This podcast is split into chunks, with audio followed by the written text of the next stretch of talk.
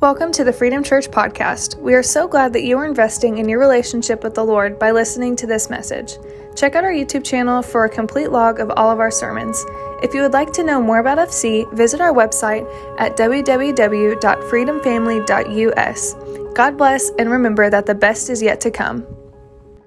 Terrell, thank you for your trust and letting me be with your people today. And it's exciting to finish up this series. And today we're going to be talking about your treasure. And the truth is, is all of us have treasures, don't we? We have a God who's the giver of all good gifts, and all of us have been blessed, especially those of us here in the United States. Compared to the rest of the world, we have unbelievable amount of treasure. And so, what does the Bible say about being good stewards of that treasure? The first thing that it says is that we're to make our own treasure. In Second Thessalonians, the third chapter, in verse 10, it says this it says, For even when we were with you, we used to give you this order that if anyone will not work, neither let him eat. Now, that sounds pretty harsh, but think about it. It doesn't say if you can't work, because there are some folks who can't work because of their health or because of their particular job situation. It says those who will not work. And very, very frankly, this is a scripture that uh, we need to, to hear in the United States of America. Uh, every once in a while, the government gets real crazy and giving away money to people who can work but who choose not to work, and as an, a result, it hurts our economy, doesn't it? And what it says here is that we're not really helping people when we do that, we're enabling people. And yet there are people who can't work, and for those, we need to, to provide that kind of benevolence. By the way, I will say this if you're out of work right now and you can't work because you don't have a job, your full time job is to find a job. And you ought to be putting 40 hours in a week trying to find a job or get prepared for a job. It's not a time to live off of others. And so that's the first thing. We all know that. We're to make our treasure. But the second thing the Bible tells us is that we're to make a plan for our treasure. In Luke, the 14th chapter, one of my favorite verses, by the way, it talks about the fact that we need to make plans, and those who don't uh, plan uh, get in trouble. It says here, it says, For which one of you, when he wants to build a tower, does not first sit down and calculate the cost to see if he has enough to complete it? Otherwise, when he's laid a foundation and is not able to finish it, all who observe will begin to ridicule him. So we're to have a plan for our treasure. And the Bible says that there are four parts to that plan, and the order of that plan is important. First of all, it says the first part of that plan is the, that we should give. And the second part of that plan is that we should save. The third part of that plan is that we should reduce debt. And then the final, last part of the plan is to determine our level of lifestyle. So let's look at each and every one of those. First of all, the first part of God's plan is that we would give. In Second Corinthians, the ninth chapter, uh, verse 7 and 8, it says this it says, Let each one give just as he has purposed in his heart. In other words, this is not accidental, not grudgingly or under compulsion, for God loves a cheerful giver.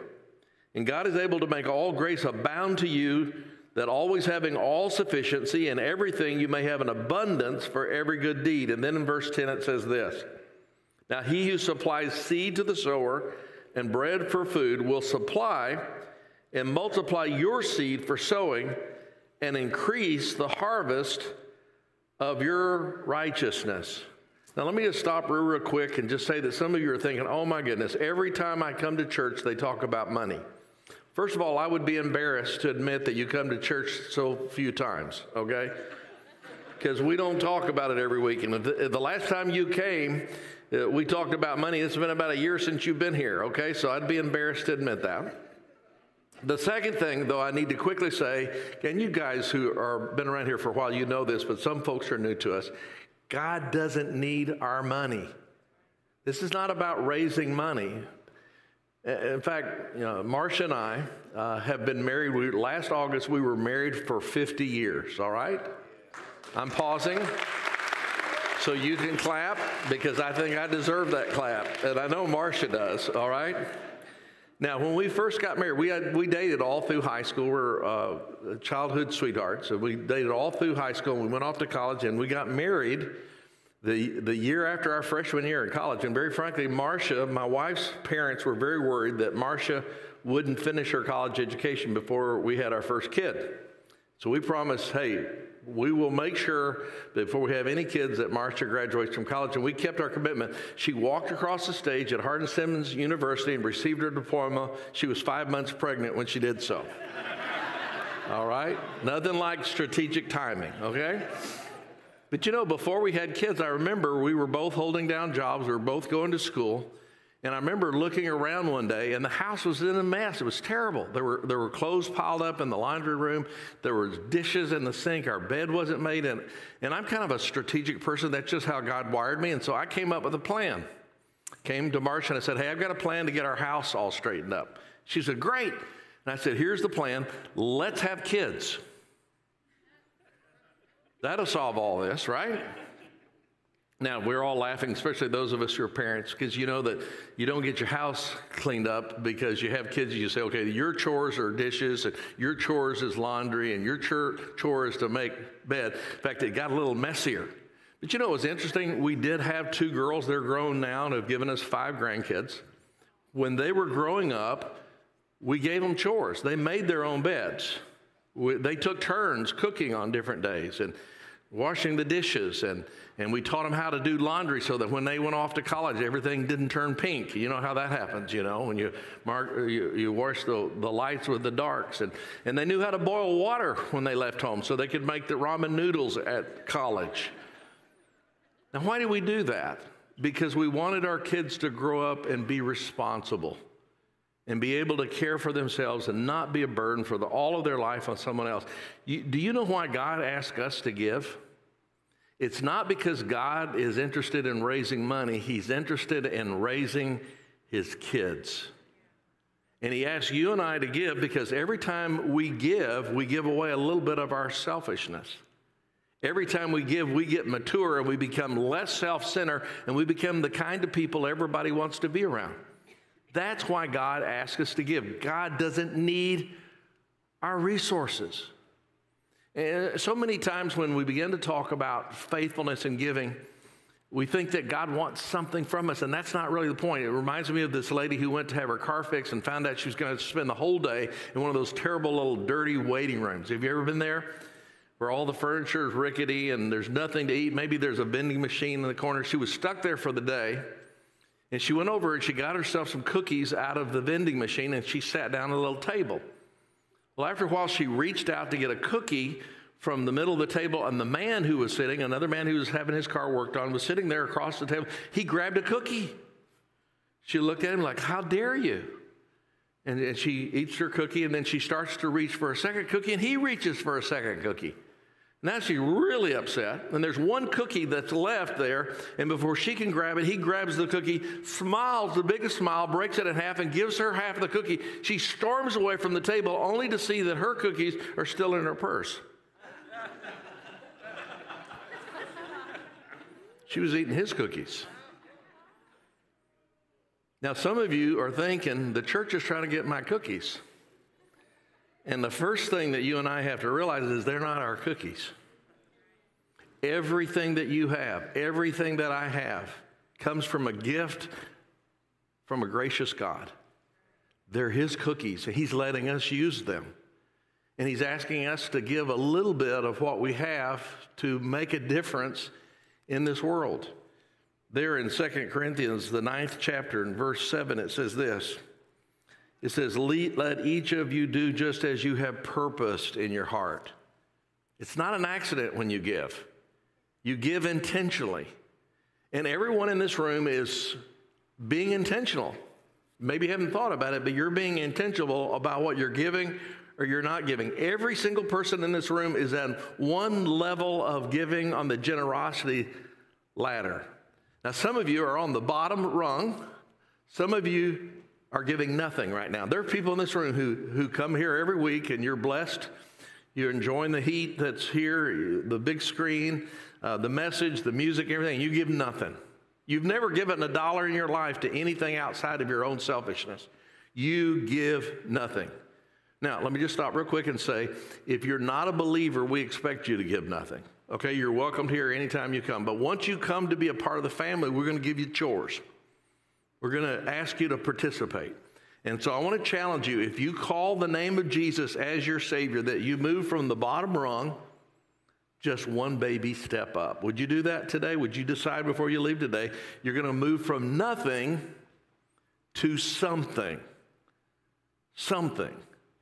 Now, back before COVID, we passed the offering plate. Remember that? And now it's got the COVID cooties on it, so we can't pass the offering plate. You have to drop your offering in a little box at the back. But remember when you used to sit there and the offering plate would start coming your way during the service and you could begin to hear the louder and louder the, the music from the, uh, the soundtrack from the Jaws movie as it got closer and closer. And you thought, I've got to put something in there that doesn't bounce out or make a noise. And so you're looking for a $1 bill. You're hoping you can find a $1 bill. So you can go and put your dollar bill in there. You'll put a five in there if you absolutely have to. In other words, you spend more money on your lattes every week than you invest in the kingdom of God. In other words, you're one of those emotional givers that the church has to show pictures of starving kids or talk about people burning in hell for you to finally get a little tear in your eye and, and to throw some money in. In other words, you're tipping God. That's where some of you are today. And, you, and by the way, you think you give a whole lot more than you do. You're remembering a gift you gave three years ago, I guarantee you. Okay? I'm going to challenge you to move from that lower step up just one baby step, just one little baby step. You can do this. Really, you can. And move from something to what I call significant. You say, wait a minute, Steve, what do you mean significant? Here's how I define a significant gift some percentage of your income. Might be 2%, might be 3, might be 7. You and God get together and figure out what it is, but instead of giving emotionally and reactive, to give intentionally and proactive. Now, let me tell you what's going to happen when you do that. First of all, you're going to have to pull out a calculator to figure out, okay? We make $43,000 a year, so what's 3% of our income? You have to figure that out. What's that a month divided by 12? When you do that, all of a sudden you consider how God has been good to you. Because I'm going to tell you something, you're making more than you probably made three years ago. And as you're upwardly mobile in this United States, as you become upwardly mobile, the second thing happened, not only do you recognize how much He's blessed you, but you're going to give more as God blesses you more automatically. See, some of you have been given the same gift for the last 10 years, and your income's gone up, but your generosity hasn't gone up. So when we give significant, we give some percentage of our income. Now, some of you are there. You didn't think about it as a percentage. You've been given $250 a month for the last 10 years that you figure out is 2% or whatever, I'm going to ask you to take a baby step to move from significant giving to what I call threshold giving. You say, what is threshold giving? Threshold giving is the first 10% of your income. Now, some people use the word that's in the Bible called tithe, but I don't use that word when I describe it to people who aren't giving. Because most of the people who, let's go back down a few steps, who throw that $1 bill in there, they call that a tithe. That ain't a tithe. The word tithe means tenth. And if you're giving a significant gift right now, in other words, you're reflecting your gratitude for the fact that you're making more and you're giving a percentage, I'm going to ask you over the next couple of years, it may take you two or three years, but you start moving that percentage up until it gets to 10%. Now, why is 10% important? 10% is important because we have an example of it in the Bible. Back in the Old Testament, they gave actually three different kinds of threshold gifts. First of all, they gave 10% to the theocracy or the government of their day that was happened to be run uh, by the church. And that was a tithe. That was 10% of their income they gave to run the government. Don't you wish our taxes were just 10%? Okay? That's what happens when God's in charge of a government. Okay? The taxes go down. And then they had a second tithe that they gave to the church, that gave to the priests to run the church, to, to care for the church, and to share the love of God. That was 10%. And then the third tithe they gave, they gave once every three years to the poor. In other words, they gave about 23% to support the government, the poor, and the church. And so we have an example of supporting your local church at 10%. Now, the other reason we give threshold giving or 10% is because it's representative. 10% is representative that this is what I give to you, God, but I recognize the fact that you gave it all to me. It's symbolic, 10%. And I am responsible for using the other 90% in a way that glorifies you. The other reason we give 10%, and I call it the threshold, because it's at that point, that threshold of 10%, that it begins to affect you. You remember why we give? Not because God needs our money, we give because we need to give. And at about 10%, it becomes large enough without hurting you but it becomes large enough to affect your values, to give away your selfishness, for you to have to say, I value or I worship, I put a worth on my relationship with God and what He cares about in this world. Now, some of you are at nothing, go to something. Some of you are at something, go to a significant gift. Begin to percentage what God has done for you. And then those of you are doing that, I want to encourage you in the next two or three years to get to threshold giving because that's when you get changed. Now, some of you are already at threshold giving. Some of you grew up in a, in a home like I did where I was taught that if I made a dollar, uh, $10, you give a dollar. If I made $100, you give $10 to the church. I did that all my life, and it was kind of routine. It was kind of legalistic. There's a top level, and that's called spirit led sacrificial giving. That's when, after you bring the first 10% to your local church that's ministering to you and your family and trying to reach your community for Christ, that you begin to ask God the question how much is enough? Don't need a bigger house. I don't need a nicer car. I don't need a third vacation. And as God blesses me and I'm able to make more, at what point do I draw the line and say, anything I make above and beyond this, I want to give away to others who are less fortunate than I am? Spirit led sacrificial giving is where you begin to pray about giving to a neighbor who is in need or a, a, relative who's lost their job, or give to this, like this annual offering that we take every year here to, to help ministries around the world. Uh, you begin to help a young person uh, give to their mission trip. That's where the fun starts, by the way, guys. When the Spirit of God leads you. Now, here's what happens, though, many times in church. What happens is, is we're giving 10% to our local church, and then somebody comes along and talks about the orphans in Africa and everything, and we're moved emotionally, and we say, oh, and we take some of the money we were given to our church and we give it to the orphans, and we think we gave a new gift. We didn't give a new gift, we gave away our church's money. Got to be careful of that. We play little mind games, don't we? And we're not giving any more. We just spread it out to make ourselves feel better. Whereas spirit led sacrificial giving is where you bring the tithe into the storehouse. And then above and beyond that, you give as God's Spirit leads you to give out of your excess, not out of the church's need. Does that make sense? So, where are you on that step? Here's my challenge to you. If you don't get anything else today, don't come and just listen to a message and nod your head. Leave this place and make a commitment. And everybody here can, except for those who are already at the spirit led sacrificial giving that are giving threshold giving to their local church. Everybody can move up a baby step. Not challenging you today to flat footed jump from the bottom floor all the way up to the stage in one big jump. That's not what I'm asking today. But every year, every follower of Jesus who calls this their church ought to take a baby step toward obedience and the better life. Because it's more blessed to give than receive. Some of you know that. Those of you who don't know it are the ones who are not giving in a God honoring biblical way. It starts a good plan. It starts with giving. And guys, if you don't have a plan for your money, there's some people in this world who do have a plan for your money. Did you know that? And if you don't tell your money where to go, you're going to wonder where it went. And some of you are having financial trouble today because you have not started with intentional giving as God has set forth. So it begins with giving. The second thing is saving. Now, when I was a kid, I was, again, I was blessed to have parents who taught me about giving when I was a kid. And I remember I went out and mowed my very first lawn. I mowed the front, I mowed the back, we edged, and we swept and gathered up the clippings, and I got $10. That tells you how old I am, okay? And I remember I brought home a $10 bill, and my dad said, Steve, what'd you, what'd you get paid? And I said, I got paid $10. And he said, Do you know what you're going to do with that $10? And I said, I got a pretty good idea. I had all the time in the world. I'd spent that money 10 times over as I was mowing that lawn going back and forth. And dad said, Well, let's do this. And he took my $10 and he changed it for me into a five and five ones, and he spread it out on the kitchen table. Now, I was smart enough to know that I didn't lose anything. I had the same $10. But then my dad took a finger and he put it on one of those dollar, dollars and he slid it off to the side. And he said, Steve, you know what you're going to do with this dollar? And I said, No, sir.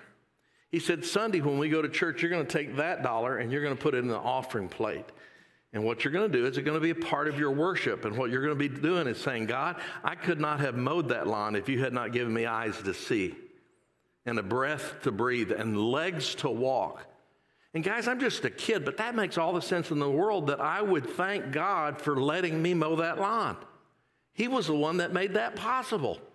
And I'm thinking, okay, this is God's plan that I just have to give him a dollar of the 10. This is a pretty good deal.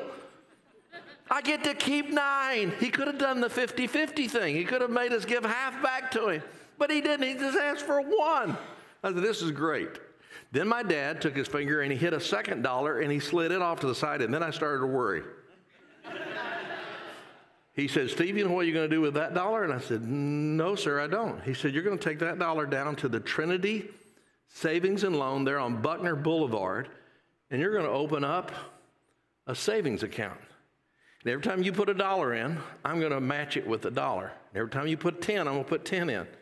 Because one of these days, Steve, you're going to want to drive a car. I know enough about you to know that you're going to want to drive a car. And if you drive a car, you're going to buy half of it, you're going to pay for half of it. Your mom and I didn't get to go to college, but in this day and age, you probably, not, not necessarily, but probably you're going to have to have a college education. And if you're going to go to school, your mom and I can't afford to pay for all of it. You're going to pay for half of it. And the money you're putting in right now is going to pay for that car, half of it, and it's going to pay for half of that college education. And you know what? We went down that day to the Trinity Savings Loan, and I put a dollar down, and my dad matched it with a dollar. I opened up my savings account, it had $2 in it. I don't even know if they'd let you do that today. I'm not sure they'd let you do it back then, but dad probably called ahead and made arrangements for it. But I walked out there with my little green savings account book, and I had $2 in it. And it grew and it grew and it grew. And one day, I did buy a car. I paid half of it. One day, I went to college, and I paid for half of my college. Thought my dad was bluffing, but he wasn't. And it was one of the best lessons that my dad's ever taught me because he taught me that if you'll plan ahead, if you have a long enough runway, you can purchase anything you need to purchase, provide for anything you need to provide for. What he was teaching me, it was so valuable. He was teaching me what I've come to call the 10 10 80 plan, where you give God the first 10% of whatever you receive, you save 10% so that when you need to buy something, you don't borrow somebody else's money and pay anywhere from 13 to 21% interest to use somebody else's money because you didn't think ahead to save. And then you can live on 80%. And I found you can live in this United States of America, you can live on 80% of what you make. Now, some of you, I realize, in a, in a crowd this size, some of you are not on the 10 10 80 plan. Some of you are on the 0 0 142 plan. By the way, how's that working out? It's not. Average person in this room has about a $14,000 debt to a credit card company, and you're paying them money to use their money because you didn't go God's way. And did you realize that when you get to the end of life, when you get old, when you get to be an old man like me, you're going to have less stuff. If you really care about stuff, you're going to have less stuff because you're going to spend an inordinate amount of your money paying for somebody else's money because you didn't do it God's way. That's just stupid. Can we say stupid in church? That's just dumb. God's way is a better way. It's the 10 10 80 plan. And then let me just tell you this I know some people who are not living by the 10 10 80 plan who are following God. They're living by the 20 20 60 plan.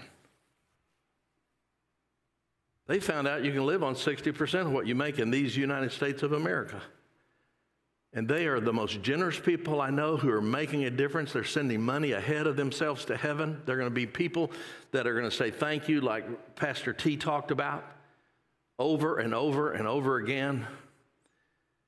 and they're saved, they've saved enough money, they can go anywhere they want, do anything they want. Although they're not really stuffed people that much because they're not addicted to all that. Guys, that's a possibility. Now, I'm not suggesting that you move toward the 2020 60 plan, but I am suggesting very strongly today that you believe and trust God enough to move to the 10 10 80 plan. It would set some of you free. You'd have less arguments in your home about finance. You'd have less sleepless nights.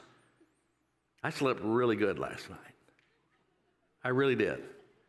And part of the reason is because I had godly parents who read the Bible and then taught me what was in the Bible, and they modeled it for me. By the way, some of you are teaching your children a sick way of handling finances. That is not a gift you want to give your kids. Not a gift you want to give them. First of all, we give. Second of all, we save. The third part of making a plan for your money is to pay off your debt. Some of you are in debt. You can get out of there. There was a path you took to get in debt. There is a path you can take to get out of debt. All you do is you look at all your, you got a credit card here, you got this car payment here, you got this here, and you look at them and you take the very smallest debt that you have and you make the minimum payments that everybody is asking for everything else, but then you take and you stop doing some things. You say, hey, we're not going to go out to eat until we get this smallest debt paid off. Hey, we're not going to take that second vacation, or we're going to do a staycation this year instead of going somewhere, or we're going to uh, make whatever change you. We're going to cut out uh, cable television for a year. We're, we're going to start this thing, and then once you pay off that smallest debt, than to take the money that you had on that smallest debt and move it over and pay for the second smallest debt and make a minimum payment on everything else. And then keep doing that. It's called the snowball effect until you have what you were paying on all those debts going toward one of the, your biggest debts. And it goes away quick because you've the snowball got bigger and bigger. And you're going to find one day that you're out of debt. A good general principle, guys, is that you don't borrow money for any non appreciating asset. And that pretty much eliminates everything except for your home. And, and, you, and you buy a home that you can afford, that's well within your means, but it's going to increase in value. And so it makes sense that you would do that. But no other asset you'll ever buy is an appreciating asset. And you can actually save money up and pay cash for it, and you're going to have more. But first of all, you got to get out of debt. And while you're paying all those off, take your credit cards and put them in a bowl of water and stick it in the freezer. That slows you down, by the way, when you think you've got to have it. It's going to slow you down a little bit. And don't use it until you're totally out of debt. And then when you're totally out of debt on depreciating assets, you can use a credit card if you keep the rule that you pay the balance off completely at the end of every month. And the first month you don't, that credit card goes back in the freezer. Does that make sense? After you give, after you save, and after you pay off your debt on depreciating asset, then and only then do you determine your lifestyle. But here's, we got it reversed, don't we? As we live whatever lifestyle, the multi billion dollar industry that sells to us and manipulates us all the time, and then we say, Oh, I'm in debt. Duh, hello. Or I don't have any savings. Wonder why that is. Or I just can't afford to give. I'd love to give. I love Jesus, but I can't afford to give. See, we got it reversed. Only after we determine our giving, our saving, and our debt reduction, then we determine our level of lifestyle. Let's just take that word lifestyle and just think about it. You know, we, we make budget so hard. Budget is not hard. You just take the word lifestyle and you put a number. Let's just say that at the end of after I give, after I save, and after I reduce my debt, let's just say, for argument's sake, for a good round number, I've got $300 left every month. Well, I, I got to divide that $300 or whatever that number is, you call it 3000 whatever it is, you divide it among those lifestyles. The first is living, it's where you live. What is your house payment? And your house payment really shouldn't be more than 25%. Your payment on your house with taxes shouldn't be more than 25% of what your income is. The second I stands for insurance. In insurance, you need to have insurance. You don't need to have whole life insurance. You need to have term insurance. It's cheaper and it does the same thing. It's not a good saving mechanism, it's a good protection. And you hope you never have to use uh, health insurance. You help, hope you never have to use life insurance. At my age, I turned 70 uh, here in a few months. Uh, my kids have gone through college. Uh, I've saved enough money, as I've already described to you, to take care of my wife if I got hit by a milk truck. Uh, you say, well, they're not milk trucks anymore. Yes, they are. They're 18 wheelers. They will kill you if they run into you, okay?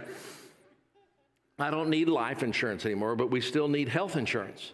So take care of the insurance. That F stands for food, and I do think you God wants you to eat, so that's okay.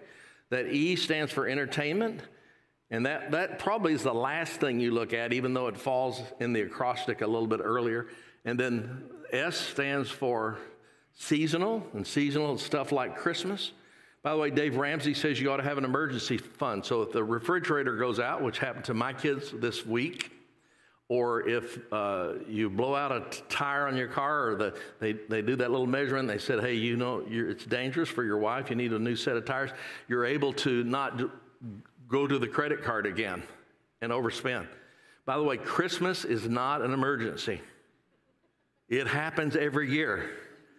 And so when you're budgeting seasonal, it may be that you're putting back $100 a month because you know Christmas is coming. And then you don't have to pick up that credit card when Christmas comes because you planned for it. Plan for your treasure. That next letter stands for transport. Uh, and I really do believe you ought to buy a beater. If it starts, aren't you grateful, by the way, that your car started this morning? Aren't you grateful? I remember being in college and having to park on an incline so that I could pop the clutch and get the thing to start. So I'm really grateful. So we don't have to have the newest, finest smelling, coolest car. We just need to get somewhere. And you can afford somewhere to get you somewhere. And then the next letter stands for your clothes. And, and by the way, there's a real opportunity for you to save some money here. Because, see, some of us have still got clothes in the closet with tags still on them because we got so many clothes in there, we don't even see them and we don't wear them. Here's a, here's a kind of a fun exercise go your closet and give away to charity everything you haven't worn in a year. And what will happen is it will clear your closet out where you can actually see what you have to wear. And, and if you're decent, you don't have to be cool. Cool's overrated, by the way. Do you know that? Takes way too much money, way too much time. Cool is overrated. Just cover the necessary parts, okay? I think that's biblical.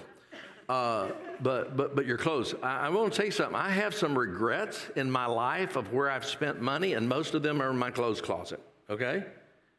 But I've never regretted one single penny of money that I've given to the kingdom of heaven. All right, and then that last letter is, uh, no, next to last is legal and taxes, and you would need to plan for that. Again, you know what's going on there. And then the last category is everything else. Guys, that's as simple as what a budget is. Just write the word lifestyle, put those things beside it, uh, and then whatever is left after you give, whatever is left after you save, whatever is left after you're doing a reasonable debt reduction, that's what you have to live on. When it's reversed is when we get in trouble. When it's reversed, we don't have enough money at the end of the month. We don't have to live like that with that kind of tension and that kind of conflict in our marriage. Uh, men and women need to talk, who are married to each other, need to talk with each other about this acrostic. You need to talk about your giving, you need to talk about your savings. If you're not doing that on a monthly basis, that's why some of the conflict is there. Now, we read a scripture earlier that says that the, the God who gives seed for the sower and bread for food will supply all of your needs so that you can have a harvest of righteousness. Here's what this is all about. If you will make your treasure, and you will make a plan for your treasure, you can make a difference in this world. And guys, when, when all is said and done, and this is the guy who's 69 years old, guys, when all is said and done, all that really matters is the difference that you've made, that you've left your campsite better than what you found it. And God, one of the tools that He's given you in the toolbox to do that is your treasure. And if you consume all the seed, think about this no farmer plants a crop and then consumes all the seed, he doesn't have anything to invest and to bless others with. The Bible says that wherever your treasure is, there your heart is also. Where's your heart today? Don't give me a bunch of churchy stuff right now. Where's your treasure today? That answers the question, doesn't it? Some of us have got some work to do. Would you just take a baby step today? Just a baby step. Let's pray together. Dear Heavenly Father, thank you for your generosity to us. We acknowledge today that you're the giver of all good gifts. All things comes from you. And I pray that you would help us to be faithful with little bit so that you can entrust us with much. Help us to make a difference for your glory. In Jesus' name we pray. Amen.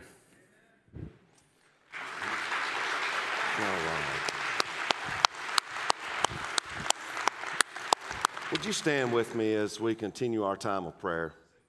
You know, the biggest thing I want you to understand about living for God and being a steward of the blessings He gives you is Oh, that no, you need that's not my strength, you need space. I invaded on y'all's space. You need His blessing. So right now, I want to ask everybody just bow your heads, and I want you to look into your life because I, I don't take for granted in a crowd of people this size that everybody knows Jesus and has a personal relationship with Him. God richly blessed all of us because He is the ultimate giver. And as you bow your head and you close your eyes and you look into your heart, I want you to understand that Jesus Christ, God's only Son, God the Father gave His only Son for all of us. That's the ultimate sacrifice. And today, to be able to have a relationship with Him is when you look into your heart and you realize, have I ever asked Him to forgive me of my sins? Have I ever truly asked Him to be the Lord of my life? You know, and a lot of people say, well, I've been baptized, Pastor. Well, uh, if you got baptized, you never had a relationship with Him, you never were born again. You went in a dry center, you come out a wet center. Baptism is evidence of what happened to your heart before you got baptized. So today, as you look into your heart, and I want you to think about this because um, a lot of people, they don't, you know, a lot of times people think, well, I've got plenty of time. Well, that is the largest and the biggest lie that the enemy will ever tell you. But if you want the richest of blessings and the power to live out the life that God gives you in your best life now, it begins with knowing Jesus. So, right now, as you've bowed your head and you close your eyes, I just want you to think with me. Do you feel Jesus Christ through His Spirit knocking on your heart today? And if it is, and you've never given your heart to Him for the first time, just slip your hand up real quick, real high. Just shoot your hand up real quick. God bless you. God bless you. Anyone else? Anyone else? Just slip your hand up real high. Be proud of that because God, you're here because God brought you here. He wants to bless your life. He wants to, to be able to give you salvation in Him. Would you just pray with me and everybody pray in your own way? Father, right now we come to you in Jesus' name. We thank you, God, that you would give your Son. So, right now, today, Lord, may all of us know Him in our heart. So, we ask you, Lord Jesus, to be in our hearts and lives. We ask you to forgive us of our sin. We ask you to be the Lord of our lives. Save us, and may we be a reflection of your glory in all that we do. If you've truly asked Jesus to be the Lord of your life right now, and He's touched your soul, and you feel the peace that passes understanding, thank Him for that, and He'll give you His Holy Spirit who will go with you, and you and God are the majority.